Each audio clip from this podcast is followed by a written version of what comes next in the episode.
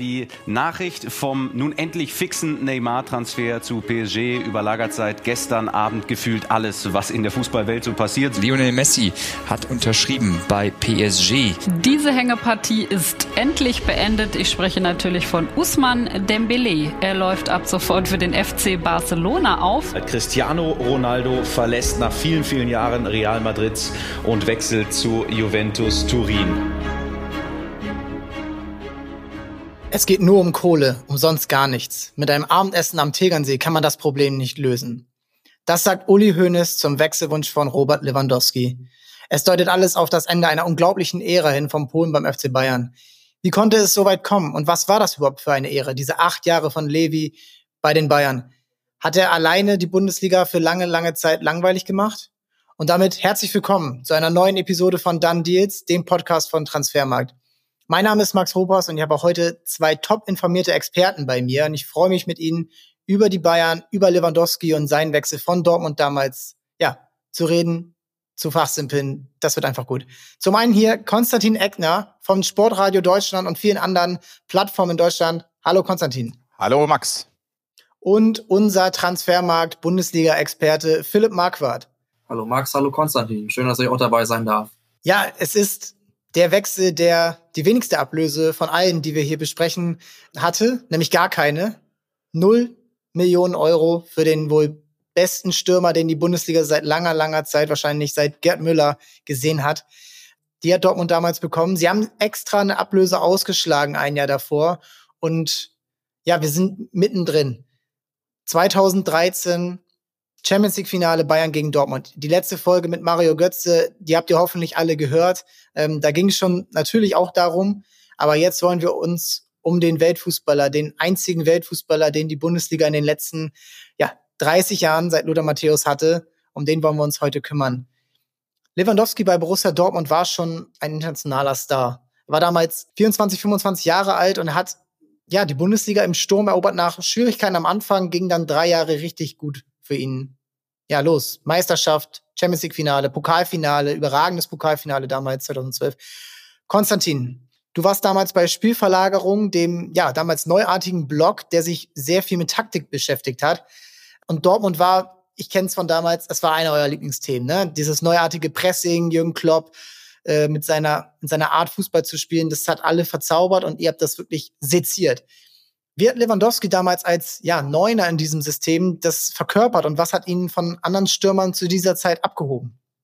Ja, ich glaube, ähm, der große Unterschied war sicherlich erstmal die Qualität von Lewandowski. Ähm, technisch stärker als viele andere Mittelstürmer zu dem Zeitpunkt, in der Bundesliga zum Beispiel, weil wir hatten da äh, in der Phase noch eher so die Stefan Kieslings ähm, dieser Welt gehabt, die sicherlich gute Abschlussstürmer waren, aber nicht unbedingt immer so stark im Mitspielen weil ich jetzt da vielleicht Kiesling unfair rausgreife, aber der ist mir jetzt als erster eingefallen aus dieser Ära. Gomez, Barrios. Richtig, ja. Ne, Barrios ist natürlich dann auch beim BVB intern ja derjenige gewesen, der dann verdrängt wurde von Lewandowski. Ähm, weil Lewandowski hat schon, war ein Umschaltstürmer zu dem, also auch in seinen ersten Jahren beim BVB, also einer, der sehr, sehr über diese halblinke Seite den Ball auch nach vorn geschleppt hat im Umschaltspiel, auch nach Balleroberungen sehr stark darin war, sofort das Tempo zu erhöhen aber eben auch die Technik mitgebracht hat, äh, die Technik mitgebracht hat, um eben auch dann seine Mitspieler einzusetzen. Denn im, in der ersten Saison, er war jetzt zunächst Backup-Stürmer für Barrios, kam als Backup-Stürmer von Posen und äh, hat im ersten halben Jahr nicht so viel gespielt, aber dann in der Rückrunde, als Kagawa verletzt wurde oder verletzt war, er hat ja Lewandowski auch eine Zeit lang als Zehner quasi gespielt, also als zweite Spitze, hängende Spitze. Und das hat sich dann schon auch auf das Spiel ausgewirkt äh, in den darauffolgenden drei Jahren. Ähm, also er war jetzt nicht der klassische Wandspieler, der klassische Zielspieler, der vorn drin steht und einfach nur die Bälle prallen lässt. Ähm, dafür ist er dann vielleicht auch von seiner ganzen Athletik her anders ausgerichtet. Eher einer, der auch gern mit dem Gesicht nach vorn gespielt hat, gerade eben zu dem Zeitpunkt beim BVB. Und das war dann schon, ähm, ich will nicht sagen, das war jetzt irgendwie revolutionär auf keinen Fall. Also den Stürmer gab es auch vorher schon, die gab es auch danach, ähm, aber die waren vielleicht nicht auf dem Niveau, was Kombination Athletik, Technik und Spielverständnis betrifft. Ja, du sprichst einen guten Punkt an. Er hat selber mal gesagt, dass diese Zeit, wo er Zehner spielen musste in Dortmund, äh, ihm sehr viel geholfen hat, gerade dieses ja, Spiel nach vorne zu lernen und auch zu verbessern und dann auch, ich meine, mit den Spielern, die er um sich rum hatte damals, Blatschikowski, ein sehr schneller Spieler und dann natürlich Marco Reus, Mario Götze, äh, Kagawa bis zu einem Zeitpunkt 2012 äh, dabei, die sind alle runter die Linie gegangen und mussten auch geschickt werden. Und er hat da echt gut funktioniert und hat auch, um das mal äh, auf den Punkt zu bringen, in 187 Spielen bei Dortmund auch 42 Vorlagen erzielt. Neben 103 Toren 42 Vorlagen für einen Stürmer. Das ist schon aller Ehren wert. Du sprichst die Spieler an. Das ist äh, mit Mario Götze, Reus, Blatschikowski, Kagawa bis 2012. Spieler gewesen, die perfekt zu ihm passen. Kleine, wendige, schnelle Spieler. Und er hat da in dieser Zeit wirklich das Handwerk Fußball gelernt. Und wir müssen das aber jetzt, weil es auch schon um die zehn Jahre her ist, einmal ein bisschen ordnen. Er kommt aus Polen zu Dortmund. Wirkliche Interessenten aus dem Weltfußball gab es nicht. Es gab Dortmund und die Blackburn Rovers. Und er wurde auch früher in Polen nicht unbedingt als das Supertalent gesehen, denn er wurde von Legia Warschau zum Beispiel weggeschickt, weil er mit 16 Jahren zu schmächtig war. Er kommt zu Dortmund, erarbeitet sich diese Stellung im Team durch dieses Zehnerspielen, als, als Kagawa verletzt ist 2011. Er lernt ja neue, neue Facetten des Fußballs. Er hat 42 Vorlagen in seiner Zeit bei Dortmund gemacht. Und dann wird mit ihm die Mannschaft immer stärker. Es war ein ganz klarer Sprung in der Teamleistung, als Lewandowski seine Tore erzielt hat. 2012 dann diese Rückrunde 2013 in der Champions League, wo er die internationale Klasse in den Club reingebracht hat. Denn das war insgesamt noch nicht da 2012 in der Saison, als man dann in der äh, Vorrunde Vierter nur wurde. Ja, und in dieser Zeit kamen immer mehr Gerüchte und Götzes Wechsel 2013 hat sich nicht so angekündigt. Klar gibt es natürlich Gerüchte um einen jungen deutschen Spieler, der auch in der Nationalmannschaft damals schon echt gute Leistung gebracht hat. Aber Lewandowski, 2012 Manchester United war im Gespräch. Uli Hoeneß lässt dann so ein bisschen was andeuten. Ja, und dann versuch mal Philipp mal zu erklären jetzt, wie ist es dann zustande gekommen und wo liegen die Parallelen zu heute, jetzt acht, neun Jahre später, in der, in der Art von Lewandowski, ja, seinen Wechselwunsch zu äußern. Ja, das stimmt. Mario Götze, das kam damals wie Kai aus der Kiste. Bei Robert Lewandowski war es äh, ja ein zäher Kaugummi, kann man sagen. Und es erinnert vieles ja an die jetzige Konstellation, dass äh, Lewandowski weg möchte, aber nicht weg darf. Das hat man alles in ähnlicher, fast ja genauso intensiver Form damals schon äh, gefunden, bis eben zum endgültigen Wechsel 2014, der dann äh, vollzogen äh, wurde. Januar 2011 äh, hat Uli Hoeneß, äh, damals Präsident bei Bayern, ja, den richtigen Kracher angekündigt für Sturmzentrum. Und dieser Kracher, der sollte Robert Lewandowski sein, weil er eben sich ja gerade ab seinem zweiten Jahr als absolut äh, toller Stürmer herausgestellt hat, mit allen Vorzügen, wie wir sie eben gerade schon äh, aufgeführt haben. Und ähm, ja, bereits Ende 2012 munkelte man oder es wurde berichtet, dass es eine Einigung zwischen Lewandowski und äh, der Bayern-Seite gegeben haben soll. Das zog sich dann aber noch sehr, sehr lange von ja, einem ersten angeblichen mündlichen Angebot vom FC Bayern, das es im April 2013 dann auch öffentlich oder das dann öffentlich diskutiert worden war vom damaligen Berater äh, Mike Bartel, der sagte, dass es ein sehr interessant, interessantes Angebot für Robert gibt, das eigentlich den vom BVB auferlegten Kriterien im vollen Umfang entspricht. So, und da war die Katze mehr oder weniger aus dem Sack. Der FC Bayern will diesen Stürmer unbedingt haben und Lewandowski wollte zu den Bayern. Während man eben auf BVB-Seiten, äh, insbesondere bei äh, Aki Watzke, gesagt hat, nein, das, diese Störfeuer aus einer ganz bestimmten Richtung, die interessieren uns nicht. Lewandowski soll absolut weiter Bestandteil des BVB bleiben. Und deswegen äh, ging man auch ganz bewusst das Risiko in Kauf, ja, den Stürmer ablösefrei dann ein Jahr später 2014 dann zu verlieren, was dann ja auch passiert ist. Lewandowski wurde der ja, weltweit wertvollste ablösefreie Transfer für, für viele Jahre ihr ein gewisser David Alaba dann auch äh, ja im, im letzten Jahr dann zum Nulltarif die Seiten wechselte von Bayern zu Real Madrid. Also allein schon an diesem Umstand merkt man, dass das ein ganz besonderer Wechsel damals war und es ja auch in der Öffentlichkeit äh, viel hin und her ging, bis dann die Fixierung äh, zustande kam. Lewandowski hat seinem damaligen Arbeitgeber Dortmund sogar Wortbruch vorgeworfen. Das heißt, er bestand auf eine angebliche Zusage, dass er den Verein verlassen darf wovon der BVB wiederum ja nichts wissen wollte und äh, dementsprechend auf den Vertrag äh, bis damals äh, 2014 verwies. Und äh, so ging es dann hin und her. Lewandowski soll sehr sauer gewesen sein, äh, berichtete die Bild damals. Äh, wollte angeblich nur noch über einen Anwalt äh, mit Dortmund kommunizieren, aber das Happy End äh, gab es dann zumindest dahingehend, äh, dass Lewandowski seinen Vertrag dann ohne Murren, zumindest in der Öffentlichkeit, äh, erfüllte und für den BVB noch ein absoluter Leistungsträger bis zum Ende war. Und auch von den Fans hatte man äh, das Gefühl, der, der Pole ist weiterhin total akzeptiert und hat bis zum letzten Tag dann äh, geliefert, bevor er dann irgendwann das Trikot auszog und ja, gegen das Rote eintauschte.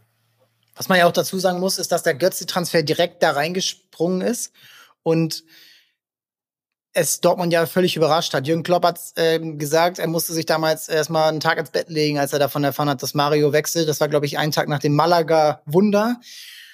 Und dann ist natürlich klar, okay, du kannst jetzt, ja, und das ist die Frage, kannst du zwei Spieler an Bayern München weitergeben, die, äh, die natürlich Geld einbringen? 37 Millionen Euro waren es bei Götze, 25, 30 wurden gehandelt. Das ist heute unvorstellbar. Und jetzt mit acht Jahren, also acht, neun Jahre ist er jetzt älter und jetzt bringt er, ist das Bayern zu wenig, äh, um, um die Ablöse, ja, ein Jahr vorher zu, zu bezahlen von Barcelona. Und jetzt natürlich die Frage, hätte man damals, da würde ich auch Konstantin nicht fragen, hätte man aus Dortmunder Sicht 2013 sagen sollen, okay, wir nehmen das Geld, hätte es damals gereicht, um vielleicht die Konkurrenzfähigkeit aufrechtzuerhalten. Wir nehmen das Geld 2013 und dann machen wir, machen wir einen klaren Cut, wir, wir machen einen Umbruch.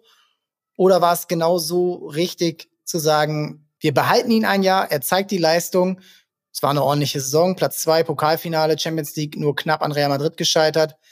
Und wir brauchen den Spieler hier da vorne, weil wir uns nicht erlauben können, neben Mario Götze noch einen Eckpfeiler dieser Mannschaft zu verlieren. Ja, monetär macht das äh, normalerweise immer wenig Sinn, noch an den Spieler festzuhalten. Ähm, die äh, fast identische ähm, Diskussion kannst du führen zu Erling Haaland. Du hättest ihn wahrscheinlich ein Jahr vor dem Abgang jetzt in diesem Sommer für über 100 Millionen verkaufen können, hast ihn am Ende für die festgeschriebene Ablösesumme verkauft. Hat er da die 40, 50 eingespielt, mal abgesehen von den Verletzungen, auf keinen Fall. Hat Lewandowski die 40 Millionen eingespielt ähm, die man da, auf die man verzichtet hat, äh, weil man ihn ablösefrei gehen lassen hat, anstelle, anstelle von einem 40 Millionen Euro Transfer oder 35 Millionen Euro Transfer, was auch immer. Ähm, nein, natürlich, monetär macht das wenig Sinn.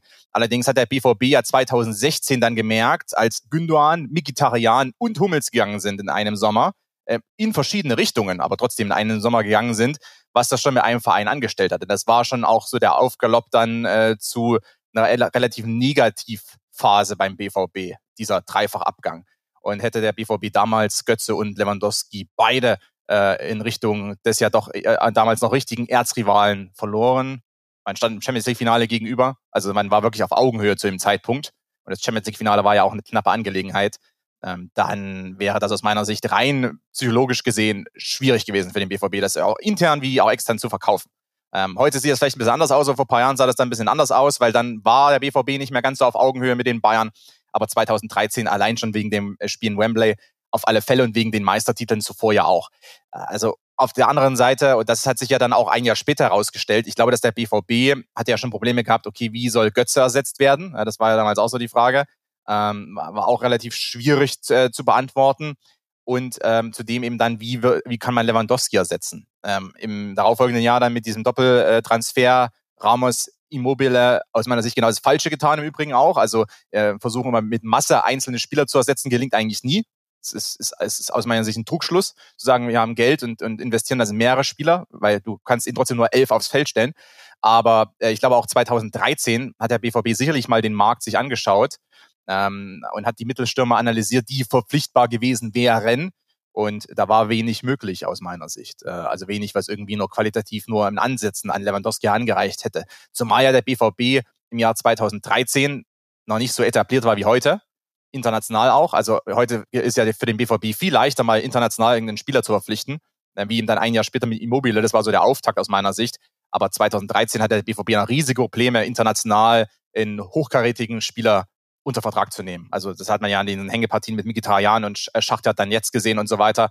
Ähm, der BVB hatte da erhebliche Probleme. Heute ist ja viel, viel einfacher. Ne? Da kannst du eher mal zuschlagen, äh, wenn du BVB bist und, und kannst irgendwie bei Sevilla oder so mal anklopfen oder wie auch immer und dich mal um Spieler bemühen und dann wirst du auch ernst genommen. Das war 2013 ja auch nicht ganz so der Fall, wenn wir uns zurückerinnern. Ja, der BVB war im Champions League Finale, aber trotzdem irgendwie hatte man so den Status von ich sag mal, Porto 2004 oder so, ne, als die im Champions League-Finale unter José Mourinho standen. So, ah, es war mal war eine geile Story, aber ihr seid trotzdem in der zweiten Liga hier international gesehen.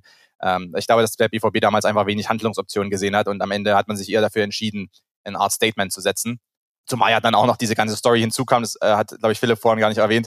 Ähm, da, der Vertrag wurde ja nochmal geändert. Also Lewandowski hat ja noch sein sein quasi Lech-Posen-Wechselgehalt, also es war ja relativ niedrig, ähm, weil er eben noch, er kam von Posen aus der polnischen Liga mit 23, hm, okay, er hat er natürlich jetzt nicht wahnsinnig viel verdient bei dem BVB, dessen Gehaltsstruktur der damals auch noch erheblich kleiner war als heute.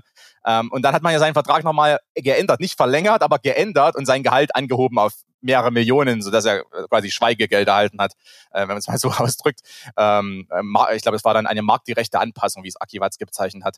Also hat man schon einiges dafür getan, das dann halbwegs die Wogen zu kletten. Und ich glaube, dass Lewandowski sich auch dann mehr zusammengerissen hat, als er es vielleicht jetzt tun würde, müsste er bei den Bayern bleiben, weil er damals noch jung genug war und gesehen hat, okay, dann wechsle ich ein Jahr später. Der Zug fährt für mich nicht ab. Das ist natürlich jetzt mit 33, bald 34 ein bisschen anders. Um da vielleicht nochmal reinzugrätschen, also um dieses Verhältnis auch nochmal auf den Punkt zu bringen. Also von, von 1,5 äh, auf 5 Millionen äh, waren es damals, so wurde zumindest kolportiert, äh, vom Gehalt, was für BVB-Verhältnisse damals ja auch schon ein enormer Sprung war.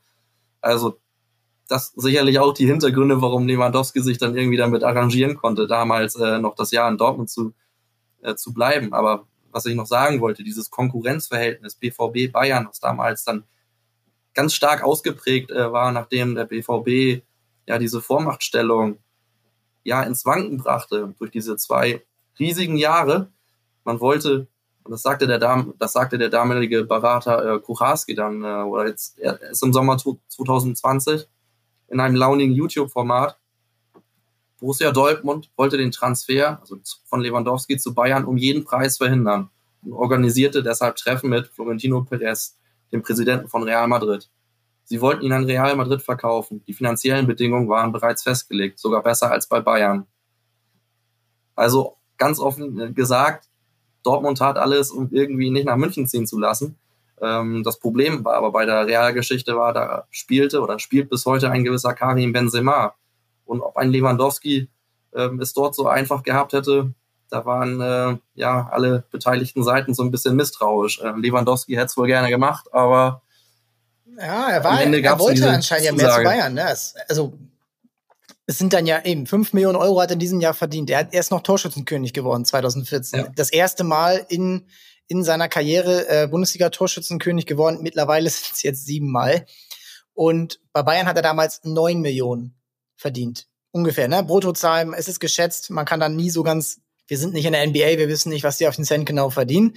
Mittlerweile verdient er knapp 20 Millionen Euro im Jahr und jetzt geht's nur um Kohle. Ne? Also es, das Rad dreht sich immer weiter und Lewandowski hat's ja schon schon clever gemacht, denn man muss bei allem, was man über die Bayern in dieser Zeit sagen muss, sie hatten keinen überragenden Mittelstürmer. Mansukic war ein Arbeiter, er hat wirklich die Mannschaft auf ein neues Level gehoben, gerade auch Pressing. Äh, Konstantin, ich denke mal, du wirst mir da zustimmen, dass er ein besserer Pressingspieler war als Mario Gomez davor. Und er hat dann auch im Finale ein Tor erzielt und Mario Gomez eben nicht, was Uli Hoeneß ja auch gerne mal betont hat. Aber letzten Endes ist Lewandowski eine ganz andere Kragenweite gewesen, auch damals schon. Und bei, ja, bei Real Madrid hätte er sich durchsetzen müssen, nicht nur gegen Benzema, auch gegen Cristiano Ronaldo, auch gegen einen Gareth Bale, der auch seine Offensiv Aktionen braucht und ähm, André Di Maria war zu der Zeit noch da. Also das wäre schon schwerer geworden, auch gerade in einem Real Madrid-Kosmos, der Stürmern, die nicht treffen, nicht nicht viel Zeit gibt. Es sei denn, man heißt Benzema und bleibt einfach da und lässt sich davon nicht unterkriegen. Hat sich Lewandowski schon ein bisschen einfach gemacht mit diesem Wechsel? Es ist, es klingt jetzt hart, aber er hat sich's, hat er sich's damit ein bisschen einfach gemacht, Konstantin? Nein, nicht unbedingt, weil da doch auch ein paar Fragezeichen bestanden dann. Äh, Guardiola hat übernommen. Also ich sag mal, im Heinkes-System wäre Lewandowski easy reingerutscht, äh, optimal für ihn und kein Problem. Ähm, er ist ein besserer, besserer Pressingstürmer als Gomez, hast du gesagt. Er ist auch ein besserer Pressingstürmer als Mario Mandzukic. Denn Mandzukic ist ja anschließend dann zur Atletico gegangen, als Lewandowski kam. Und bei Atletico, da gab es ein paar Stimmt. Partien, äh, als Mandzukic äh, nicht, nicht, nicht wusste, wohin und vorne ist, im Pressingsystem von Diego Simeone. Also das äh, war ja dann teilweise haare raufend. Ähm, und Simeone äh, kam ja da auch nicht ganz so klar auf, auf Mandzukic. Ähm, also das hat ja auch nicht so ganz funktioniert insgesamt. Aber um auf das Thema Lewandowski zurückzukommen, also bei Heinkes hätte er optimal funktioniert. Heinkes hat ja auch so ein ich sag mal, fast schon langweiliges, sehr mannorientiertes System gespielt. Also es war immer, wenn die Bayern Probleme hatten, haben sie auf eins gegen eins gestellt, auch offensiv. Ne? Also du hast einfach offensiv hattest du auch eins gegen eins Überlegenheiten. Du hast Alaba war auf der linken Seite meistens besser als sein Gegenspieler und Robben und Ribéry waren immer besser als ihre Gegenspieler. Also 99,9 Prozent der Fälle äh, in Partien. Und dann hast du noch Lewandowski, der auch normalerweise im eins gegen eins besser ist als viele Innenverteidiger gegen die er dann gestellt wird. Äh, da hätte es äh, super funktioniert. Mit, mit äh, Guardiola war die Anforderung ein bisschen höher auch äh, an Lewandowski. Ähm, aber trotzdem, glaube ich, hat sich nicht unbedingt einfach gemacht. Ähm, ist es vielleicht einfacher, dann bei den Bayern Erfolg zu haben, zu dem Zeitpunkt vor allem, als bei Real Madrid? Ja, sicherlich. Also bei Real scheitert dann doch vielleicht der ein oder andere. Du hast ja gesagt, wenn Stürmer nicht treffen, sind sie ganz schnell weg. Luka Jovic hat sicherlich nie die Lobby gehabt wie ein Lewandowski, aber Jovic, genau ist das passiert. Ne? Er ist für sehr, sehr viel Geld von Frankfurt äh, zu Real Madrid gewechselt, hat nicht getroffen und hat gefühlt drei Jahre keinen Fußball mehr gespielt danach dann ähm, oder eben nur noch per, Leihgeschäft. Also ich glaube, Lewandowski hat sich äh, etwas vielleicht minimal einfacher gemacht, weil bei den Bayern war dann sein Stammplatz äh, gesichert, der war vorhin vorgesehen. Ähm, aber das finde ich jetzt gerade für einen Mittelstürmer auch nicht, also für einen Top-Mittelstürmer auch nicht irgendwie falsch. Ähm, ich glaube, die Mittelstürmer heute, es gibt ja nicht ganz so viele auf dem Niveau, die wirklich auch das verkörpern. Die suchen ja schon sich dann den Verein raus, äh, bei dem sie auch sagen, okay, da habe ich meine Neuner-Position, da bin ich der gesetzte Mann. Also Mittel, Mittelsturm muss seine Position schon fast ein bisschen betrachten wie ein Torhüter in gewisser Weise. Weil in vielen Systemen gibt es nur eine Position, es gibt einen Stammspieler und es gibt einen Stammstürmer und äh, die Position, die muss ich dann auch innehaben. Ansonsten bin ich eben äh, nur noch Ersatz und komme immer nur in der 70. rein. Und ähm, deshalb fand ich die Entscheidung von Lewandowski damals auch nicht unbedingt verkehrt, weil er kommt in ein Bayern-System rein und weiß ganz genau, das ist meine Position, die ist für mich vorgesehen. Bei Real Madrid habe ich 0,0 Lobby. Ich bin ein relativ unbekannter Pole, ähm, habe da niemanden so richtig auf meiner Seite und äh, habe da wahrscheinlich dann auch größere Probleme politisch gesehen. Also ich glaube, das war dann gar nicht so, so unclever von ihm. Das ist ja auch nicht zu vergleichen mit dem Wechsel jetzt zu äh, Barcelona, der wahrscheinlich bald anstehen wird, äh, weil, weil mittlerweile ist Lewandowski natürlich als Stürmer komplett etabliert und kommt ja eher so als, als sehr großer, starker Veteran zu Barca, also eher so als, als quasi verkappter Superstar. Auch wenn Lewandowski ja nie der große Superstar war, aber es hat ja mehr mit seiner Personality zu tun. Ja, wir gehen stark davon aus, dass das zu Barcelona so wird. Wir nehmen ja am 6. Juli auf, also es kann nicht mehr lang dauern, bis der Transfer endlich vollzogen ist. Aber du hast was Wichtiges angesprochen, unbekannter Pole. Und das ist, klingt natürlich despektierlich, aber es ist so. Polen hat nie viel gerissen bei den Europameisterschaften. Und es wurden immer, ja, Polen dieses Jahr Geheimfavorit, aber es ist nie so wirklich was geworden. Viertelfinale war das Maximum. Das setzt natürlich zu, gerade für einen Spieler, der in seiner Prime ist und der in anderen Ländern vielleicht der größere Spieler wäre. Ich habe mir immer vorgestellt, was wäre, wenn Lewandowski Deutscher wäre? Dann wäre Deutschland wahrscheinlich nicht nur Weltmeister geworden, sondern auch 2016 Europameister und vielleicht auch in den Turnieren darauf erfolgreicher geworden. Aber es ist nun mal nicht so. Und auch sein Marktwert, der, diese Kurve, schaut euch sie gerne an, die ist echt interessant, weil sie nicht so wirklich verläuft wie die meisten anderen in diesem Alter, wo er damals war, so zwischen 24 und 30 und erst mit 30 dann den höchsten Marktwert, wo aber auch alle Marktwerte gestiegen sind. Und andere Spieler waren wertvoller in dieser Zeit. Ein Romelu Lukaku zum Beispiel, Harry Kane, 150 Millionen Euro. Die werden heute wahrscheinlich nicht mehr gezahlt. Damals, natürlich ist er auch etwas jünger, war das aber anders. Und auch ein Suarez war eigentlich immer wertvoller als er. Philipp versucht mal ein bisschen zu erklären, wie er sich dann, ja, wie wir das auch wahrscheinlich jetzt ein bisschen erklären werden, immer mehr rausgearbeitet hat und in seiner Zeit bei Bayern in diesen acht Jahren immer weiter besser geworden ist. Das ist nämlich das wahnsinnig Spannende an Lewandowski.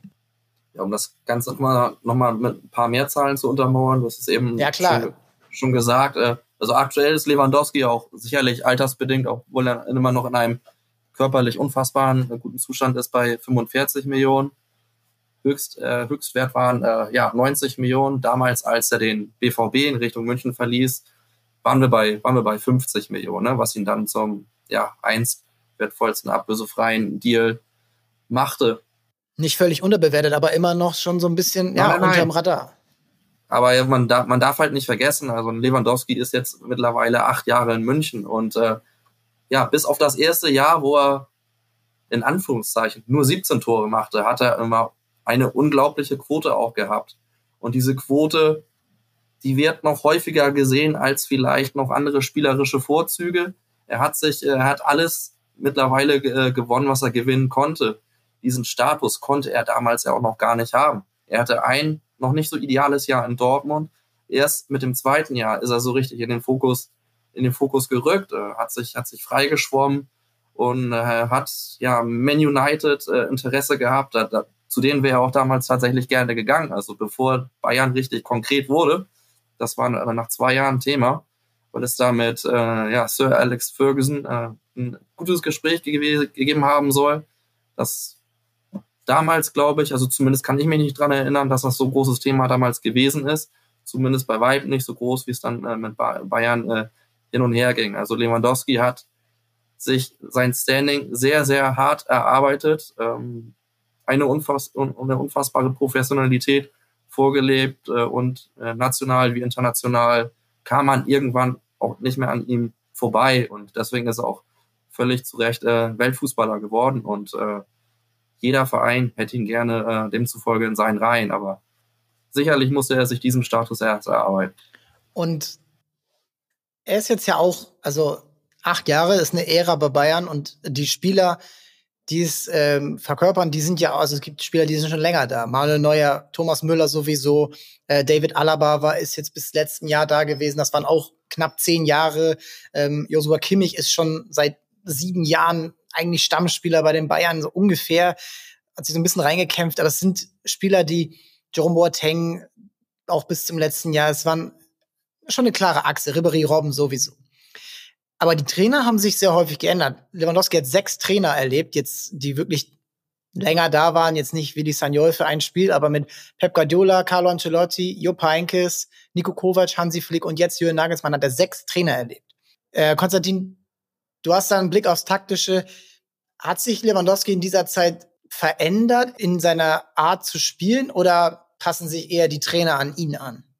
Er hat sich nicht extrem verändert. Ähm, er hat, äh, es gab eine Entwicklung äh, oder eine Entwicklungsphase weg vom BVB zu den Bayern. Also er war beim BVB eben doch ein bisschen mehr noch Umschaltstürmer, kam er oft über diesen, was ich vorhin mal kurz erwähnt hatte, über diesen linken Halbraum, äh, ist er oft nach vorn ge gestoßen. Da gab es auch manchmal so ein paar Probleme im letzten Jahr beim BVB. Mikitarian wollte auch gerne immer mit diesem Raum vorstoßen. Da war er dann der neue Zehner. Und äh, da, da sind sich manchmal beide ein bisschen ins Gehege gekommen quasi.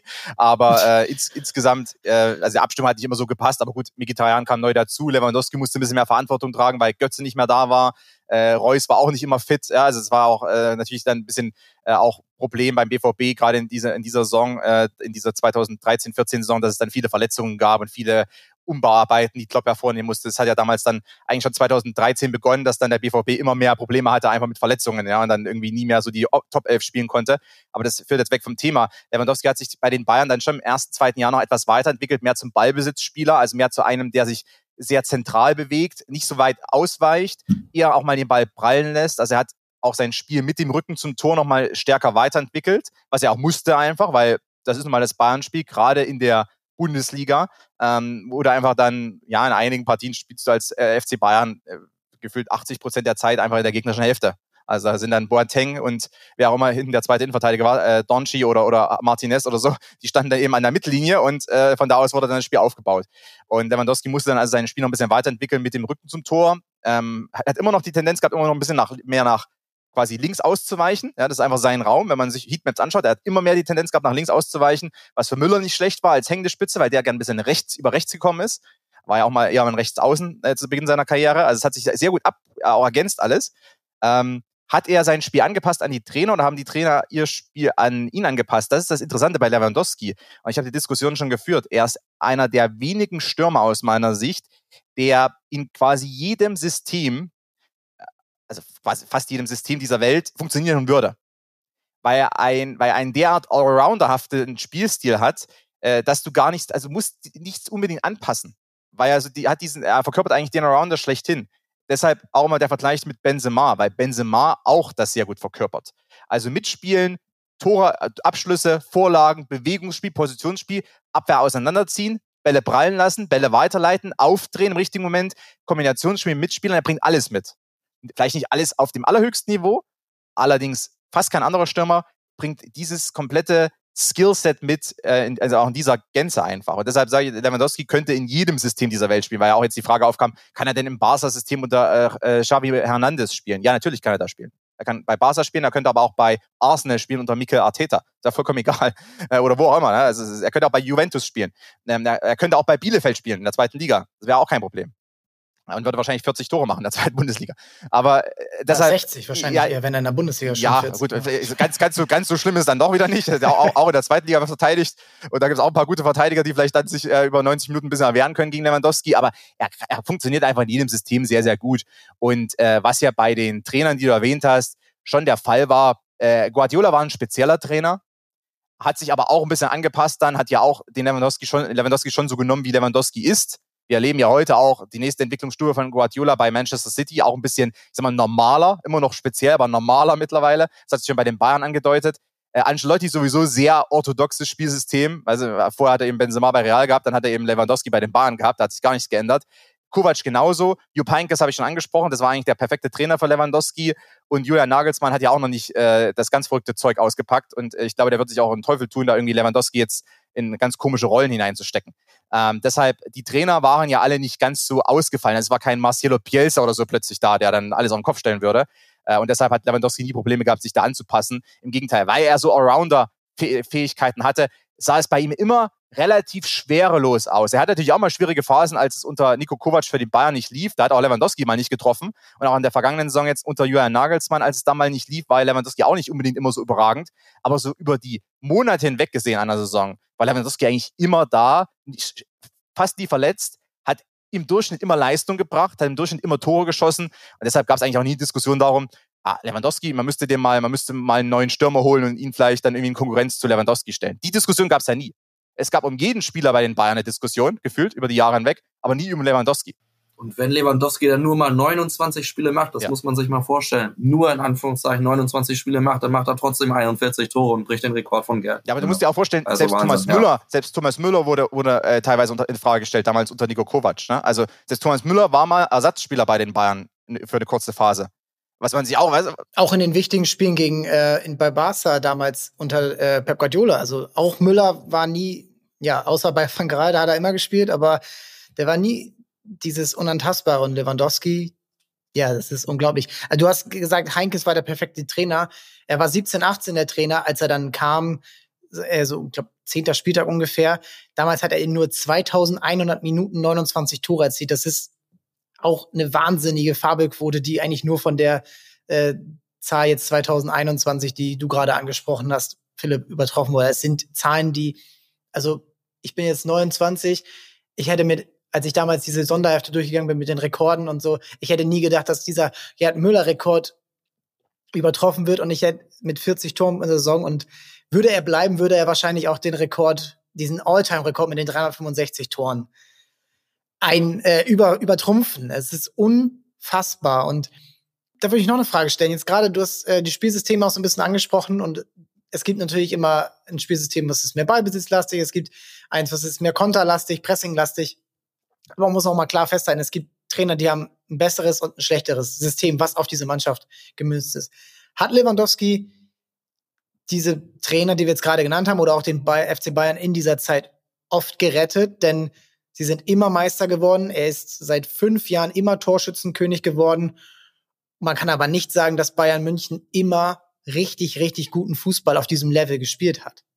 Lewandowski war sicherlich mit zwei, drei anderen äh, des Öfteren auch der Rettungsanker. Also äh, unter Angelotti. Wen würdest du dann noch nennen? Angelotti war das der Fall. Selbst unter Guardiola hier und da auch mal. Ja, es gab, also bei den Bayern gab es immer Lewandowski als, als zentralen Spieler innen drin und dann ja immer die einen bis zwei Flügelspieler, die auch in äh, äh schwierigen Phasen dann vieles rausgerissen haben. Also man spricht natürlich häufig dann über äh, Robben, ähm, und dann auch über Ribéry. Ribéry als der durchschlagskräftige oder durchschlagskräftigste Flügelstürmer, den es wahrscheinlich in den letzten 15 Jahren der Bundesliga gab, ähm, weil er einfach diesen Zug zum Tor hatte, den niemand sonst hat. Äh, und Robben auf der, auf der anderen Seite, je nachdem, wie die Verletzungssituation war. Und danach dann ja auch. Also es gab immer eigentlich bei den Bayern so einen Flügelstürmer, der noch mitverantwortlich war. Coman in einigen Phasen ja auch. Ähm, auch nicht immer so hoch gehypt, aber da gab es auch Phasen äh, bei den Bayern, wo es in den, in den vergangenen Jahren nicht so optimal lief. Und da hat Coman einfach alles in Grund und Boden gesprintet ähm, und, und oder hat alles mehr oder weniger da allein dann gestaltet. Äh, genauso wie Davis mal zwei, drei Phasen hatte, als es genauso war, als der plötzlich äh, so, eine One-Man-Show wurde auf der Außenbahn. Ähm, es hat sich bis in, in, den letzten Jahren eben mal auf verschiedene Schultern äh, verteilt. Ja, also sehr Schnapri war auch mal eine Phase, äh, gab es auch mal eine Phase, in der er dann plötzlich der Außenstürmer war, der für Durchschlagskraft gesorgt hat. Und Lewandowski war aber neben eben diesen Außenstürmern immer der zentrale Mann, der in 95 Prozent der Spiele, selbst wenn es nicht gut lief, trotzdem noch die Offensivaktion kreieren konnte. Also das hat die Bayern schon auch hier und da gerettet, weil das Offensivsystem war nicht immer so ausgereift. Ähm, das war unter Angelotti nicht ausgereift. Unter Kovac gab es die riesigen Probleme mit dem, mit dem Pressing. Das war ja, äh, die Bayern hatten ja quasi das Pressing-Spiel verlernt. Komischerweise war Hansi Flick dann drei Wochen da und da konnten sie es auf einmal wieder. Das ist, das ist auch rein, ich sag mal, teampsychologisch sehr interessant, muss man auch dazu sagen. Weil natürlich haben sie es nicht verlernt, ja, aber irgendwie haben sich, es ist wie so eine Schreibblockade bei einem Auto oder so. Also plötzlich kannst du nichts mehr und dann kannst du es auch einmal wieder. Also du hast es natürlich nicht verlernt, ähm, aber da muss irgendwie eine Blockade eingesetzt oder war da zwischendrin äh, dabei und dann kommt Hansi Flick und hat das alles wieder aufgelöst. Ähm, also selbst da hat Lewandowski eigentlich immer noch Leistung gebracht. Natürlich trotzdem und das äh, darf man nie ganz vergessen. Es gab auch Phasen, wenn die, wenn die Bayern nicht so stark waren, gerade dann auch internationalen, in den Champions League Spielen wird das dann eben häufiger auch da aufgezeigt. In der Bundesliga kann man sich ja auch mal mit so 70 Prozent äh, Performance retten. In den Champions League Spielen, wenn es bei den Bayern nicht lief, hat es Lewandowski hier und da geschafft, das zu übertünchen, aber auch nicht immer. Jetzt in der vergangenen Saison, wenn wir uns die Villarreal-Spiele anschauen zum Beispiel, die Bayern waren zu dem Zeitpunkt nicht so stark und Lewandowski war auch weitestgehend abgemeldet in diesen Partien äh, von Villarreal, von nicht mal der Topmannschaft jetzt verglichen vielleicht mit irgendwie ein paar Premier League Teams und so weiter. Trotzdem, da war Lewandowski dann auch nicht mehr ganz so äh, der Einzelspieler, der das trotzdem dann irgendwie alles alleine machen kann, ohne Unterstützung vom System. Ähm, aber das ist auch, das kann man ihnen eigentlich nicht vorwerfen. Aber es gibt keinen Stürmer, der das alles allein kann, äh, ohne Unterstützung vom System. Zumal ja Lewandowski nie einer war, um jetzt noch einen Vergleich vielleicht zu ziehen, Harry Kane bei der englischen Nationalmannschaft zum Beispiel oder auch bei Tottenham, wenn es nicht gut läuft, ist ja einer, der sich dann sehr gerne tief fallen lässt, ins Mittelfeld geht, der teilweise ja bei den Engländern in der Nationalmannschaft fast von der Sechserposition aus dann das Spiel aufzieht und sich ein paar Partien anschaut zuletzt. Das hat Lewandowski aber nie gemacht. Also Lewandowski hat sich ja nie verantwortlich gefühlt dafür, ich muss jetzt hier ins Mittelfeld zurückgehen und plötzlich dir irgendwie den Spielmacher geben, weil ich äh, der Einzige bin, der es kann. Also diese Denkweise hat er nie gehabt. Er hat trotzdem immer seine Rolle erstmal gesehen. Ich bin der Mittelstürmer, ich fülle diese Position aus. Die anderen müssen dann eben auch bringen. Ähm, was ich aus meiner, aus meiner Perspektive sogar gut fand. Weil es nützt dir am Ende nichts, wenn du dann einen Mittelstürmer hast, der dann plötzlich meint, er muss jetzt alles selber machen und dann eben auf der, wie Harry Kane teilweise auf der Sechserposition dann die Bälle verteilt, aber vorn drin dann natürlich dann keiner mehr ist. Ähm, und auch das vielleicht manchmal, ich glaube, das hätte Lewandowski auch nicht so gut zu Gesicht gestanden, wenn er dann plötzlich gesagt hätte zu Leon Goretzka oder einem anderen, äh, geh mal zur Seite, ich mache jetzt mal die, ich mache hier mal den Spielaufbau, ähm, weil das ja teilweise so eine leichte Arroganz mitschwingt. Ja? Und das hat Lewandowski aber dann nie gemacht, ähm, sondern hat dann immer versucht, seine Position und seine Rolle auszufüllen. Ja, diese Spielmacherrolle übernimmt er ja eher dann wie damals in Dortmund auf der, auf der 10, weil er weiterhin sich dahin verbessert, dass er immer wieder in diesen Raum vorm 16er kommt. Das ist, er ist nicht dieser Strafraumstürmer, der, der vorne wartet. Das macht aktuell, ja, vielleicht eher so ein Cristiano Ronaldo mittlerweile im gehobenen Alter natürlich erst, aber er entwickelt sich da weiter und, und gibt damit halt auch Spielern, die clever sind. Und egal, wer um ihn rumspielt, weil da hat sich wirklich viel verändert in den letzten Jahren. Robben und Ribéry sind weg. Serge Gnabry, Leroy Sané kommt, ist dann aber auch wieder verletzt, häufig. Ähm, Thomas Müller auf der Bank wieder, spielt wieder. Ähm, Jamal Musiala kommt rein. Das sind immer wieder verschiedene Spieler und Lewandowski schafft es aber irgendwie, jeden neben sich besser, besser aussehen zu lassen. Das ist echt beeindruckend und genau ohne dabei sich zu übernehmen wie Harry Kane. Das, erinnert mich echt daran, an die letzte Europameisterschaft. Ich glaube, da sind einige wahnsinnig geworden, als er wieder am, am Sechserraum zu finden war. Du hast einen Punkt angesprochen und da würde ich jetzt gerne einmal ein bisschen genauer drüber sprechen, nämlich diese internationale Bilanz. 2020 gewinnt diese Mannschaft das Triple. Wir wissen, das war die Corona-Saison, das Finalturnier in Lissabon und auch davor Bayern gewinnt, glaube ich, nach der Corona-Pause jedes Spiel in der Bundesliga, ist nicht zu stoppen. Sie gewinnt, den, sie gewinnen den Pokal äh, auch komplett dominant und dann in der Champions League ein 8 zu 2 gegen Barcelona unter anderem und dann das Finale gegen Paris das ist wirklich ein Outlier. Das ist nicht dieser Standard, den Bayern in der Champions League hat, denn dreimal Halbfinale, das waren zweimal noch unter Pep, Barca damals, dann Atletico und dann einmal Halbfinale gegen Real Madrid 2018 und dann dreimal Viertelfinale und jetzt und dann einmal im Achtelfinale ausgeschieden. Philipp, glaubst du, dass Bayern durch diese Überperformance von Lewandowski, dadurch, dass in der Bundesliga, wie er sagt, 70 Prozent alles funktioniert, glaubst du, dass es dann manchmal vielleicht mh, hm, so ein bisschen das nachlässig gehandelt wurde, dass man vielleicht für internationale Spiele neben ihm nicht diesen absoluten Topstar hat, hatten, der dann mal was rausreißt, wenn Lewandowski vielleicht zugestellt ist und dieses Gesamtsystem, was dann 2020 funktioniert hat, wo sie wahrscheinlich auch ohne diese Corona-Pause die Champions League gewonnen haben, dieses Spiel damals auch in Chelsea war, war eine Demonstration, 7 zu 2 gegen Tottenham war eine Demonstration. Glaubst du, dass sie da so ein bisschen sich auf ihm ausgeruht haben, was ja gar nicht sein, ja, sein Verursachen ist, was ja gar nicht seine Schuld ist, aber dass sozusagen dadurch Positionen links außen, rechts außen dann auf Dauer vielleicht ein bisschen, ja, da wurde schleifen gelassen dann von Brazzo und Co. Das ist eine gute Frage. Ähm, die, die final zu beurteilen, ähm, das ist sicherlich so ein bisschen Zwiegespalt. Es ist Man schwer, weiß, klar, ein Robert ja? Lewandowski mit seiner Bedeutung, den findest du auf der Welt sonst eigentlich nicht. Deswegen tut der FC Bayern ja auch alles daran, Lewandowski zumindest bis zum Vertragsende noch zu halten, weil er eben ganz genau weiß, du bekommst auf dem Transfermarkt vor allem zu einem überschaubaren Preis keinen guten Ersatz. Denn dafür ist die Be Bedeutung eines solchen Spielers einfach zu groß. Und du hast gehobene Ansprüche. Natürlich ein Sadio Mané, auch absolute Weltklasse, aber ist ja kein 1 zu 1 Ersatz äh, in dem Sinne. Und äh, Lewandowski war auch in diesen Phasen sicherlich sehr, sehr überragend. Aber ähm, gerade in der, in der Phase, die du gerade nanntest, ähm, bei Tottenham, äh, da hat man quasi auch die Mannschaft auseinandergenommen. Ähm, da haben alle irgendwie gefühlt an ihrem oder über ihrem Limit gespielt. Und da fiel es nicht so auf. Und jetzt ist sich der FC Bayern einfach darüber im Klaren, dass ein Lewandowski, selbst wenn er jetzt, wie eben gesagt, in den Spielen gegen Villarreal nicht so gut performt hat, dass es einfach keinen Vergleichbaren gibt, der vor allem schon gestanden ist, schon im Saft steht, der auch dir diese Quote, diese Bedeutung vorne, diese Variabilität unter egal welchem Trainer ähm, auch aufbietet. Und das, äh, das macht es äh, so schwer, auch auf ihn äh, zu verzichten. Ein Spieler, der eigentlich fast immer gespielt hat, der im Grunde genommen nie gesperrt ist, so gut wie nie verletzt. Ähm, dieses Gesamtpaket Lewandowski ähm, ist einfach, äh, ja, das Wort überragend haben wir jetzt schon ein paar Mal gehört, glaube ich, äh, heute. Aber das ist einfach so. Damit übertreibt man noch nicht.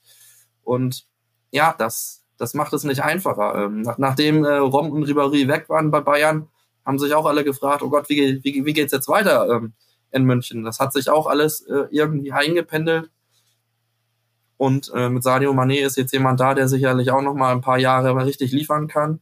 Aber ohne den Lewandowski stelle ich mir Bayern auch sehr, sehr interessant vor wie man diese Lücke dann stopfen könnte. Ja, da sind wir eigentlich auch schon am Punkt. Ich, das war eine harte Frage. Äh, das ist auch ein bisschen provoziert gewesen, aber Lewandowski, Ribéry und Robben, das sind wirklich Spieler, die, die waren in den letzten zehn Jahren wirklich eine der besten. Das verkennt man manchmal vielleicht aus deutscher Perspektive, dass die wirklich so gut waren, dass Bayern dann ja eben an, an solchen Standards gemessen wird. Und ich, ich fände es super spannend, wenn Sadio Mané und Lewandowski zusammenspielen würden.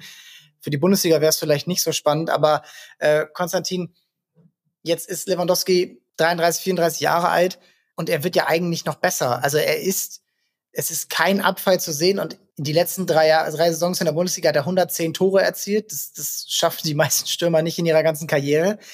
Glaubst du, dass wir vielleicht das Beste von ihm gar nicht, noch gar nicht gesehen haben? Denn er ist ein unfassbarer Athlet, er ist unfassbar diszipliniert, er ist hat in einem Interview mit Raphael Honigstein, auch der wird in diesem Podcast noch ähm, zu Gast sein, gesagt, er arbeitet immer weiter an sich, er arbeitet immer an den kleinen Details, die äh, an zum Beispiel der Technik, die sich auch, du meinst, er war 2012 schon technisch beschlagen, er ist deutlich stärker, das sieht man, glaube ich, auch in seiner Ballbehandlung, in all seinen Bewegungen, die sind einfach aus einem Guss. Glaubst du, dass, dass er sogar noch besser werden kann? In den nächsten ein, zwei Jahren, weil auch andere Athleten haben es gezeigt, äh, Steph Curry in der NBA oder auch auch ein Cristiano Ronaldo und Lionel Messi spielen noch super Fußball in ihren hohen Jahren, Karim Benzema. Glaubst du, dass er da sich noch weiterentwickeln kann und dass er, dass auch Bayern deswegen sagt, okay, wir wollen den auf keinen Fall verlieren? Sicherlich eine Komponente bei Lewandowski, die auch den Bayern immer sehr gefallen hat, war diese Verlässlichkeit. Ähm, also sehr, sehr, sehr selten verletzt das war jetzt wirklich zuletzt äh, eher mal noch eine Phase, wo er mal häufiger mal noch ausgefallen war. Aber selbst das hat sich alles im Rahmen gehalten. Also äh, kein Vergleich dann äh, zu vielen anderen Stürmern, selbst zu Erling Haaland beispielsweise. Der Andorra-Spieler hat es 2021 ein bisschen kaputt gemacht, dass er gegen Paris ausgefallen ist. Ne? Ja. Ja. Gut, gut, aber dagegen bist du ja nie gefeilt. Also du musst ja mal darauf schauen, welche Verletzungen sind gekommen, weil äh, der Körper nicht mitgemacht hat, also äh, Muskelverletzungen oder auch äh, Ermüdungserscheinungen oder wenn du umgetreten wirst, was umgetreten. Also dagegen ist kein Spieler dieser Welt wirklich gefeilt, um ehrlich zu sein. Ähm, das muss man, finde ich, immer ausklammern. Äh, ich glaube auch, die Bayern haben ja jetzt mit Sadio Mané jemand geholt. Wenn du da auf die Verletzungsstatistik schaust, kannst du ja bei Transfermarkt.de auch nachschauen. Ähm, bis, also in den letzten Jahren, seitdem er bei Liverpool äh, unter Vertrag ist, äh, ganz, ganz selten verletzt und eigentlich nie lang, langfristig verletzt gewesen. Ähm, und auch ein Top-Athlet und hat auch äh, mehr als nur Beach Muscles äh, oder Beach Sixpack momentan. Ähm, und da, ich glaube, da hoffen die Bayern auch darauf, dass sie quasi nochmal so einen Modellathleten haben, der jetzt schon 30 ist, aber nochmal fünf, sechs Jahre einfach äh, top performen kann. Was Lewandowski, was Lewandowski betrifft, ich meine, du hast andere gerade angesprochen. Äh, Messi ist ja nicht mehr ganz auf dem Niveau wie vor ein paar Jahren. Ähm, Cristiano Ronaldo ist mittlerweile ja doch in seiner dritten Evolutionsstufe quasi ähm, angekommen. Also er hat, war ja mal so dieser absolute ver, verspielte Flügeltrippler, ist dann zum, zum Abschluss oder zu, zum sehr geradlinigen Flügelstürmer geworden und ist mittlerweile ja eher einer, der so quasi so ein, so ein physis Mittelstürmer äh, Box, also in, äh, ähm, ähm, quasi so Strafraumstürmer geworden ist in einer gewissen Weise. Ja, macht auch viel mehr Kopfballtore, äh, weil er eben da noch seine Physis und seine Größe irgendwie einsetzen kann. Ähm, das wäre bei Lewandowski auch die Frage, wie weit er seinen Spielstil etwas ändern muss jetzt mit 35, 36. Vielleicht ein bisschen weniger laufen, etwas mehr poachen, also etwas mehr den Abschluss suchen, etwas mehr abstauben, etwas mehr im Strafraum arbeiten, äh, die, die, die Gesamtdistanz ein bisschen verringern, die er pro Spiel dann ableistet. Äh, vielleicht auch die Anzahl der Sprints etwas verringern, also da auch clever dann sein, weil ich glaube, viele ältere Spieler, äh, gerade auch im Sturm, die machen das dann schon auch. Also die äh, machen das dann immer so graduell, aber sie machen es schon. Ähm, dann auch die Anzahl der Sprints ein bisschen runter, äh, ein bisschen weniger Distanz gehen, auch mal die einen, den einen Pressinglauf dann mal weglassen, weil sie auch das Standing beim Trainer haben, dass sie dann nicht sofort ausgewechselt werden, wenn sie mal einmal nicht reingehen, ähm, um dann ein bisschen noch mit der Kraft Haus zu halten oder eben auch mal zu signalisieren in der äh, 65. Minute, ne, Trainer nehme ich mal raus, also beim Stand von 2 zu 0, ja auch nicht dann diesen Hunger zu haben, zu sagen, ah, ich muss unbedingt bis zur 90. spielen, sondern auch äh, quasi die Erfahrung zu haben, ich kann jetzt einfach mal runtergehen und mich mal schonen für 30 Minuten, weil wir haben das Spiel eh gewonnen. Ähm, das unterscheidet dann vielleicht auch einen erfahrenen Stürmer von einem Jungen, der einfach 100 Tore erzielen möchte. Ähm, also da muss Lewandowski schon noch, glaube ich, ein bisschen an sich arbeiten, weil äh, Musterathlet hinten und daher, wir sehen das in vielen Sportarten, wir sehen das auch im Fußball, du äh, läufst irgendwann trotzdem gegen so eine Art Wand als Athlet. Ähm, du wirst irgendwann so eine, gegen so eine Wand laufen und dein, dein athletisches Vermögen wird sich verringern. Dagegen bist du einfach nicht gefeilt. Und es kommt teilweise ein bisschen überraschend sogar. Es gibt viele Athleten, die ja das dann sehr abrupt erleben auch. Ähm, dass dann plötzlich dann sie merken, okay, von, weiß nicht, von, von, Ju von Juni auf September merken sie dann plötzlich, oh, es geht ein bisschen schwieriger mittlerweile und die Regeneration dauert länger und es ist alles ein bisschen schwerfälliger. Und ich glaube, Lewandowski muss dann sehr genau auf seinen Körper achten ähm, und dann auch seinen Spielstil notfalls ändern. Wenn er jetzt bei Barca wirklich drei Jahre unter Vertrag stehen sollte und drei Jahre spielt, ähm, ist es dann vielleicht sogar ganz gut, Xavi jemand zu haben, der auch seinen Stil noch etwas geändert hat im, im, gehobenen Alter, der auch ein bisschen cleverer gespielt hat, der auch nicht mehr ganz so aggressiv war im Zurücklaufen, ja, der auch versucht hat, mal den einen oder anderen Weg nicht zu gehen im Mittelfeld. Das ist vielleicht gar nicht so, äh, so falsch, dann sich auch mal mit Xavi zum Beispiel auseinanderzusetzen oder mit ihm zu diskutieren, wie man das dann als älterer Spieler macht, immer noch Weltklasse-Leistung zu bringen, aber auch mal ein bisschen cleverer zu sein ähm, und die eine, das eine oder andere wegzulassen. Ich glaube, dass Xavi dann wirklich ein, ein ganz guter Gesprächspartner an der Stelle äh, weil der hat das ja auch dann hinbekommen und andere machen das ja auch. Luka Modric ist auch so einer übrigens. Wenn man ganz genau hinschaut, sieht man auch, dass der hier und da mal ein bisschen Kraft spart, weil geht eben doch nicht mehr ganz so einfach wie mit, mit 28. Das ist immer einfach so. Ja, ich glaube, bei Barcelona hat er dann ja auch viele Möglichkeiten.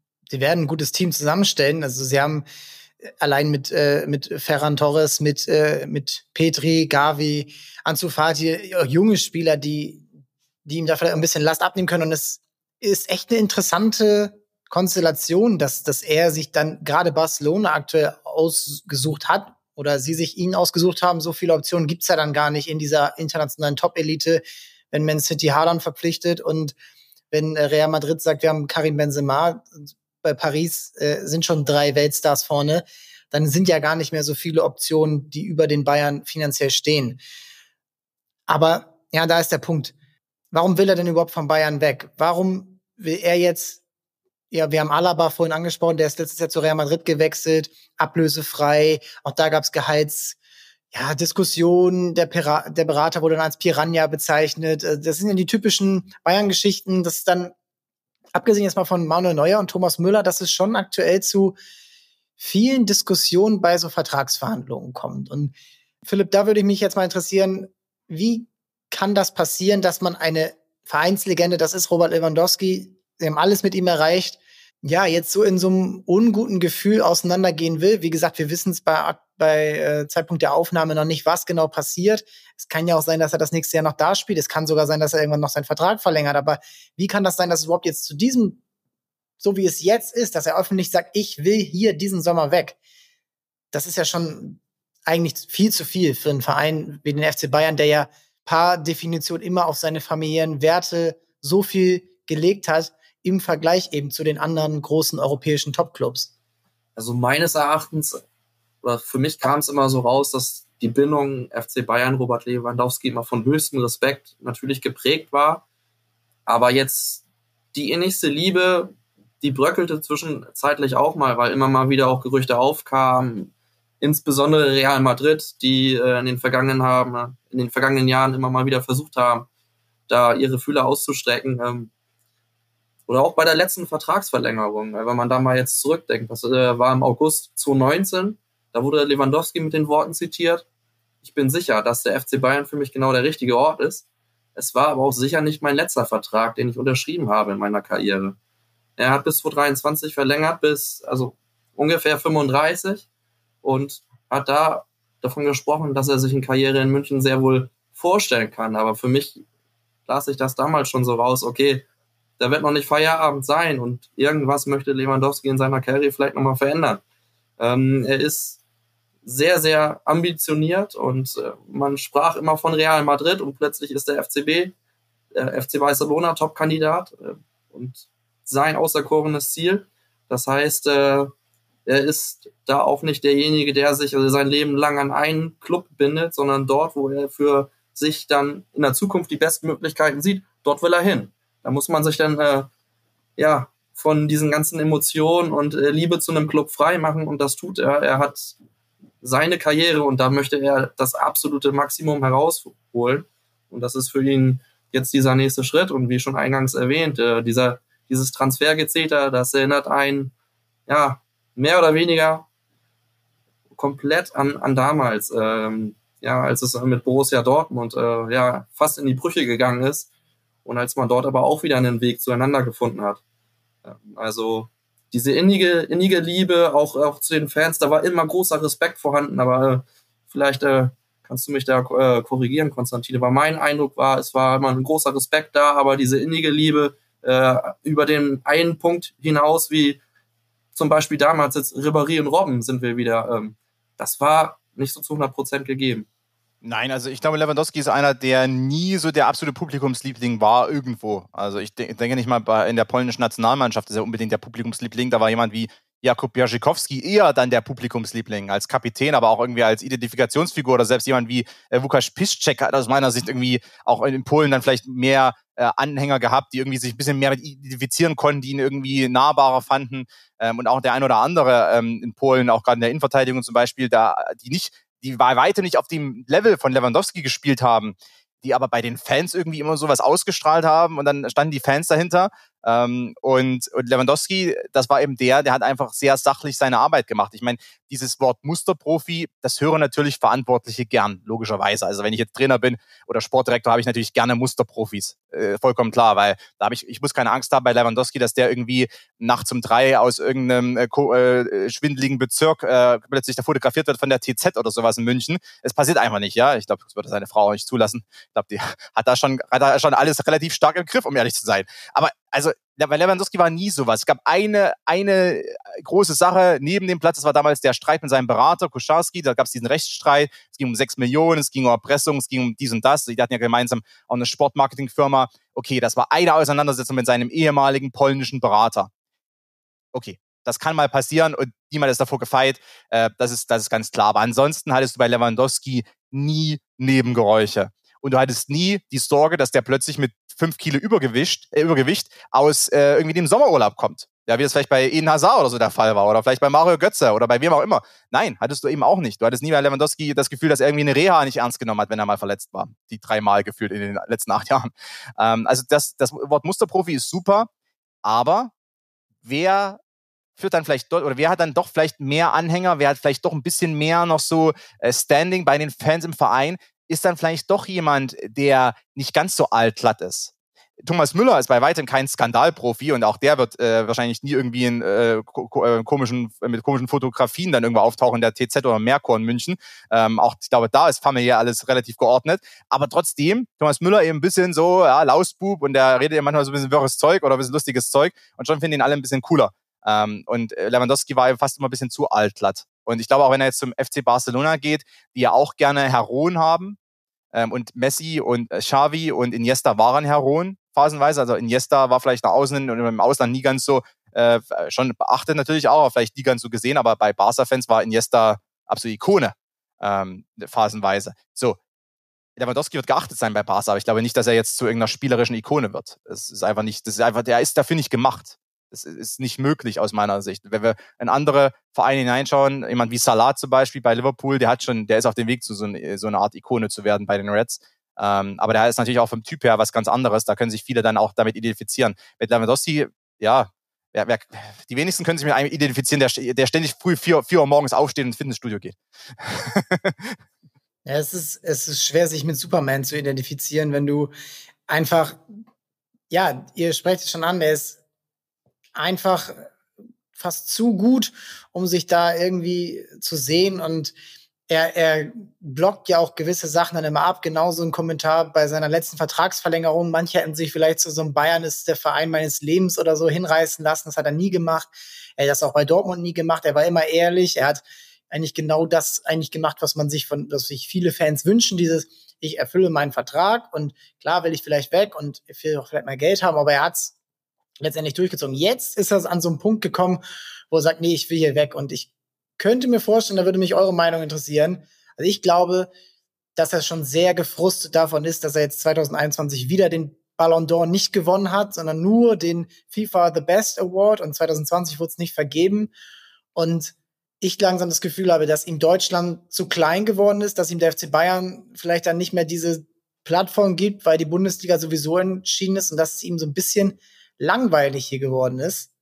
Und dass er jetzt wirklich nochmal unbedingt diese neue Herausforderung sucht, um dann ein Ziel, was er sich gesetzt hat, denn wir wissen alle, dass das ja für ihn ein Niederschlag war, diesen Award nicht zu gewinnen, auch wenn man immer sagt, ja, persönliche Awards sind nicht so wichtig, aber irgendwie guckt dann ja trotzdem jeder hin, ob, ob und wer diesen Award, ja, wer diesen Award bekommt. Und das ist dann, könnte ich mir vorstellen, dass das jetzt nochmal sein Grund ist zu sagen, ey, ich gehe jetzt zu Barcelona und ich gehe zu Real Madrid, weil ich muss da, ich muss den jetzt gewinnen, weil ich so gut bin. Ich bin so gut wie Benzema, ich bin so gut wie Mbappé, ich bin so gut wie Salah. Genau diese Ikonen, von denen wir gerade sprechen. Und ich glaube, dass er sich vielleicht durch diese, dass er jetzt auch erkannt hat, okay, durch Publicity werde ich diesen Award nicht gewinnen. Ich muss vielleicht einfach da sein, wo die größten Fans sind und dann eben da nochmal überzeugen. Seht ihr das anders? Also mehr als ein loses Gerücht, äh, muss man dazu auch an der Stelle sagen, war ja auch das, das Werben des FC Bayern um Erling Haaland. Also das, das hat kommt noch dazu. Lewandowski definitiv nicht gefallen. Das ähm, würde ich auf jeden Fall auch ähm, ja, als ziemlich bedeutsam in, in dieser ganzen Angelegenheit äh, betrachten und hervorheben. Denn zu einem Zeitpunkt, als man den Vertrag wohl verlängern wollte, von Seiten Lewandowskis beziehungsweise seiner Beraterschaft, ja, hieß es ja, dass die Bayern so ein bisschen zurückhaltend waren und nicht jetzt schon ein Jahr vorher, anderthalb Jahre vorher, ja, jetzt den Vertrag nochmal wieder verlängern wollen. Ein bisschen, ein bisschen schauen, wie die, wie die Dinge aussehen, was bei einem Spieler, der dann auch jetzt 34 wird in diesem August, ja auch irgendwie nachvollziehbar ist. Man schaut, wie stellt man sich vielleicht für die Zukunft äh, auf und dann hört man aber parallel von allen Seiten oder auch ja, ja, von einigen, die da mit drinnen stecken, dass Erling Haaland sehr beliebt ist in München und doch gerne kommen soll, was er jetzt zwar am Ende nicht tat, aber ähm, ein Robert Lewandowski legt ja dahingehend auch sehr viel Wert auf Wertschätzung und Wertschätzung wird nicht nur ja in Euro bemessen, sondern auch eben ob du äh, auf Jahre hinaus noch die als absolute Nummer eins gesehen wirst. Und der FC Bayern hat sich parallel auch anderweitig Gedanken gemacht, was man ihm aber wiederum auch nicht vorwerfen kann. Das spielt ja sicher auch eine große Rolle, ja. Also geht es dann doch nicht nur um Geld, wie äh, Uli Hoeneß sagt, sondern vielleicht kann man dann doch mal am Tegernsee darüber reden, ob man vielleicht dann nicht den zweitbesten Stürmer Deutschlands auf jeden Fall und einen der besten Stürmer auch in seinem Alter jetzt schon der Welt holen sollte. Das ist sowieso die Herausforderung von jeder großen Mannschaft, die nächste Generation einzuleiten. Liverpool hat gerade ähnliche Themen mit Manet, mit Luis Diaz, mit David Nunez. Und es ist ja schon, schon ein Bummer. Und äh, Konstantin, um als Fazit so zu sehen, Würdest du sagen, dass beide Vereine, äh, beide Parteien, Lewandowski und die Bayern, gerade vielleicht noch nicht wissen, was sie einander haben, wenn es irgendwann mal nicht mehr da ist? Wenn denn der eine einen anderen Stürmer im Sturm hat und der andere bei Barcelona spielt? Ja, es kann aber sehr gut sein, dass sich dann für alle relativ gut austariert und dann beide Parteien am Ende zufrieden sind damit. Ähm, also ich kann mir sehr gut vorstellen, dass Lewandowski Erfolg haben wird bei Barca. Ob es dann zum Meistertitel in Spanien reicht, mal sehen. Real ist gut aufgestellt. Äh, Atletico immer eine, äh, so ein bisschen Dark Horse. Ähm, international, ja, Barca hat Möglichkeiten. Kann sein, dass sie gegen die Engländer nicht ganz sich durchsetzen werden, aber sicherlich mit Lewandowski dann vorn drin ähm, und mit dem einen oder anderen, der da verpflichtet wurde, jetzt zuletzt auch oder verpflichtet werden soll. Äh, Stichwort Christensen zum Beispiel. Ähm, da ist die Mannschaft schon nicht schlecht, äh, die Barca zusammen hat, auch wenn es komplett andere ist als noch vor zwei, drei Jahren. Also es ändert sich da doch relativ rapide. Ähm, deshalb kann ich mir vorstellen, dass äh, Lewandowski schon zufrieden sein wird mit dem Wechsel. Zumal ja das, was auch gerade schon angedeutet wurde. Also er geht jetzt nach Spanien, neue Liga, andere Liga, andere Märkte, andere Sponsoren, andere äh, Möglichkeiten, sich als Werbefigur zu präsentieren. Das ist ihm auch so. Ich meine, er ist jetzt so lange in Deutschland. Er war vier Jahre Dortmund, acht Jahre Bayern, zwölf Jahre Deutschland. Ähm, da ist der Markt dann irgendwann auch abgegrast, also den du als Spieler auch besetzen kannst, wenn es beispielsweise auch um Werbeverträge geht ist er in Spanien, kann er vielleicht plötzlich mit einem anderen Ausrüster irgendwie äh, für den dann werben oder was auch immer. Ja, da gibt es ja äh, viele Möglichkeiten als Spieler mittlerweile. Ähm, oder wie du auch deine Instagram-Basis zum Beispiel dann erweiterst, deine TikTok-Basis. Äh, Lewandowski ist ja großer TikTok-Fan. Also sind ja auch solche Dinge, die dann vielleicht eine Rolle spielen. Ja, plötzlich hast du noch ganz andere Followerschaft, äh, die dann irgendwie monetarisieren kannst. Ähm, also ich glaube, dass er zufrieden sein wird. Die Bayern, ja, mal sehen. Ähm, in den vergangenen zehn Jahren gab es ja den ein oder anderen Topspieler, der Bayern verlassen hat. Ähm, in der Anfangsphase hat der FC Bayern normalerweise äh, Probleme gehabt. Also sei es beim Abgang von Thiago nach dem Champions League Finale aus meiner Sicht, der, der, wurde nicht kompensiert. Der Abgang von David Alaba wurde auch nicht so ganz kompensiert. Selbst der Abgang damals von Toni Kroos wurde anfangs nicht so komplett kompensiert, wurde aber ein bisschen äh, übertüncht, weil man trotzdem stark dastand einfach. Aber so ein paar Spielen hat sich dann trotzdem bemerkbar gemacht, dass vielleicht so ein Toni Kroos gefehlt hat. Man hat es nur einfach nicht so gemerkt, weil Toni Kroos damals verletzt war im Champions League Finale und nicht gespielt hat. Er war dann beim ganz großen Spiel nicht dabei, aber äh, Toni Kroos und so diese, diese Mittelposition im Mittelfeld, die hat dann schon vielleicht gefehlt. Die Nationalmannschaft übrigens noch hatte dann 2014. Ja, die, bei den Bahnen hat die so ein bisschen, ist die abhanden gekommen, äh, als Toni Kroos weg war. Also die Bahnen haben in den vergangenen äh, zehn Jahren doch den einen oder anderen verloren und es hat dann, es war schmerzhaft für eine Zeit, bis man sich davon erholt hat und dann hat man äh, das irgendwie kompensieren können. Ähm, ich glaube, das kann jetzt genauso sein, denn mit Sadio Mané ist einer gekommen, der theoretisch die neuner Position spielen kann. Das hat er bei Liverpool getan. Ähm, der aber am Ende nicht ganz so stark ist wie auf der Außenbahn. Also wenn er zumindest als dieser eingerückte inverse Flügelstürmer spielt, von der linken Seite aus. Also es kann sein, dass die Bayern ein Jahr lang Probleme haben werden, weil sie dann vielleicht nicht diesen optimalen Ersatz finden für die neuen und dann in, im darauffolgenden Jahr dann den, wen auch immer sie dann holen werden, Scheschko oder wem auch immer, also gibt es ja ein paar Namen, die da so in der Verlosung sind, ähm, dass sie dann vielleicht äh, dann das kompensieren können, aber mit eben zwölf Monate Verspätung. Also äh, ob, die, ob die beiden Parteien wissen, was sie einander haben.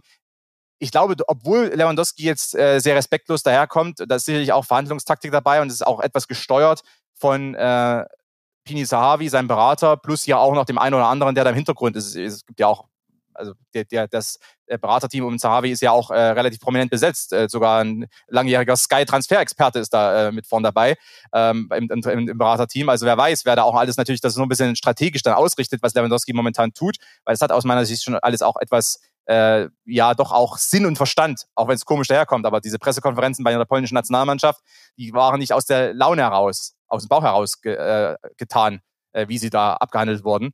Also hat Lewandowski dann schon auch sehr strategisch äh, gemacht. Ähm, ich glaube, Lewandowski weiß, was er in den Bayern hatte. Ich glaube, er weiß auch, dass er da wirklich die Nummer eins war vorn drin, nie in Frage gestellt wurde, immer spielen durfte, äh, nie irgendwie einen Trainer hatte, der ihn wirklich arg kritisiert hat, äh, immer irgendwie Vertrauen bekommen hat, äh, immer machen, also immer so auch individuell machen durfte, was er wollte. Also er durfte auch sein Individualprogramm aufstellen, wie er wollte. Ich glaube auch, dass Lewandowski im Übrigen genau weiß, was er am BVB hatte. Dieser Übergang aus Polen in den europäischen Fußball hinein, BVB, optimal. Ich glaube, auch das wertschätzt er. Ähm, heißt aber nicht, und das ist eben dann der Vollprofi, heißt aber nicht, dass er dann plötzlich emotional wird und äh, ich sage, wie so, wie, wie, wie so Trennungsschmerz hat und plötzlich dann doch wieder mit der Ex zusammenkommen möchte, so ungefähr, sondern dann sagt, okay, die Sache ist vorbei. Ähm, und die Bayern wissen sicherlich auch, was sie an Lewandowski haben und hatten, äh, weil der einfach ein Performer war schlechthin. Aber die Bayern neigen natürlich auch dazu, wenn solche Abgänge stattfinden, das war auch schon bei anderen Spielern der Fall, unter anderem bei Toni Groß. Ähm, das, Juan Bernat lässt grüßen. Juan Bernat lässt grüßen. Das ist natürlich nicht ganz so die Hausnummer gewesen, aber trotzdem, äh, die Bayern haben so ein bisschen die Tendenz dazu, mal noch nachzutreten und quasi ihre Abgänge, äh, wenn das nicht alles so schiedlich friedlich war, dann nochmal so einen mitzugeben, nach dem Motto, ach, der schafft es ja sowieso nirgendwo, was ich immer ein bisschen komisch finde, weil die Bayern sich damit selber irgendwie schlecht reden quasi. Ne? Wenn, äh, eigentlich musst du ja deine, deine Abgänge, musst du ja eigentlich in den Himmel loben. Also musst du ja sagen, ja, ja seht, seht mal an, äh, weißt du, die, die, gehen von uns weg, aber die sind überall Topspieler. ähm, ist eigentlich eine Qualität dann des FC Bayern. Ähm, aber gut, der, die Bayern haben da eine leichte Tendenz dazu. Es kann sein, dass sie nochmal bei Lewandowski nachtreten werden. Ähm, aber das sollte man dann immer auch, ja, mit so ein bisschen auch einem Augenzwinkern, glaube ich, äh, einfach wahrnehmen, gar nicht so ernst nehmen. Das ist dann einfach PR-Politik bei den Bayern. Äh, ich glaube, beide wissen, was sie äh, zusammen hatten, auch die Leistungen, die gebracht wurden und ja auch dann dieser Höhepunkt 2020 mit dem Champions League-Sieg war ja dann auch ein großer. Ähm, und an sich war ja auch, um das vielleicht nochmal aus der Perspektive abzuschließen als Fazit, Hansi Flick hat ja auch vieles vereint, was andere mitgebracht haben, andere Trainer. Und es war eigentlich das perfekte System für die Bayern. Sehr risikoreich, sehr offensiv, auch auf den Mittelstürmer ausgerichtet. Und genau in dieser Phase hat Bayern dann mit Lewandowski zusammen, mit Lewandowski vielleicht auf dem absoluten Peak, dann auch die Champions League gewonnen und dann diese achtjährige Zusammenarbeit auch gekrönt. Ähm, also gesehen hat es ja auch vielleicht irgendwie ein Happy End gehabt. Dann gab es eben so eine Art äh, Kater danach, nach dem Happy End nochmal zwei Jahre. Das ist wirklich ein sehr, sehr gutes ja, Fazit für diesen, für diesen Spieler bei diesem Club. Und es bleibt wirklich spannend zu beobachten, was passiert. Auch mit den Bayern. Neue Transfers, eine neue Art von Transfers mit Gravenberg, mit Masraoui, jetzt auch Sadio Mané, ein, ja, wirklich ein Weltstar. Ich glaube, Bayern hat nie einen Spieler verpflichten können, der so weit oben in den Ballon d'Or Rankings der letzten Jahre war. Und ja, man muss sehen, wie dann auch sich dort äh, im Sturm auf den Außenbahnen die Positionen dann eben gestalten. Coman, Gnabry, Vertragsverhandlungen, Sané immer mal wieder Ups und Downs. Musiala, der junge Spieler, der irgendwo vielleicht auch ein bisschen mehr Spielzeit schon haben möchte. Und generell, was du meinst, Bayern muss vielleicht auch ein bisschen aufpassen, dass sie diese PR-Politik nicht übertreiben und Lewandowski ist der beste Stürmer seit Gerd Müller und selbst da kann man argumentieren, ob er vielleicht nicht sogar noch wertvoller war als Gerd Müller zu weit her. Aber es ist sehr, sehr, sehr spannend und es ist eine wahnsinnig erfolgreiche Zeit. Und ich glaube, jeder, der es mit den Bayern hält, ich bin's nicht, aber auch ich kann einsehen, dass äh, das schon eine wahnsinnig tolle Beziehung war aus diesem Spieler und diesem Club.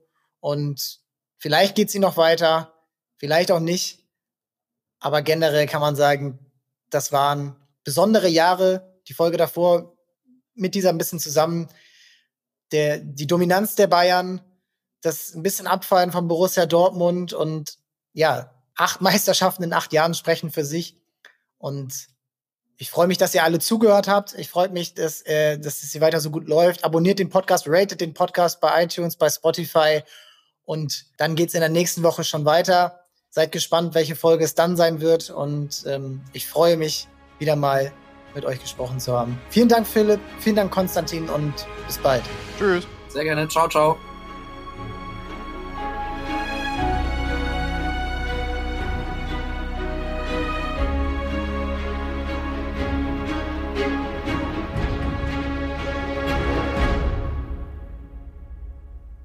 Dieser Podcast wird produziert von Podstars bei OMR.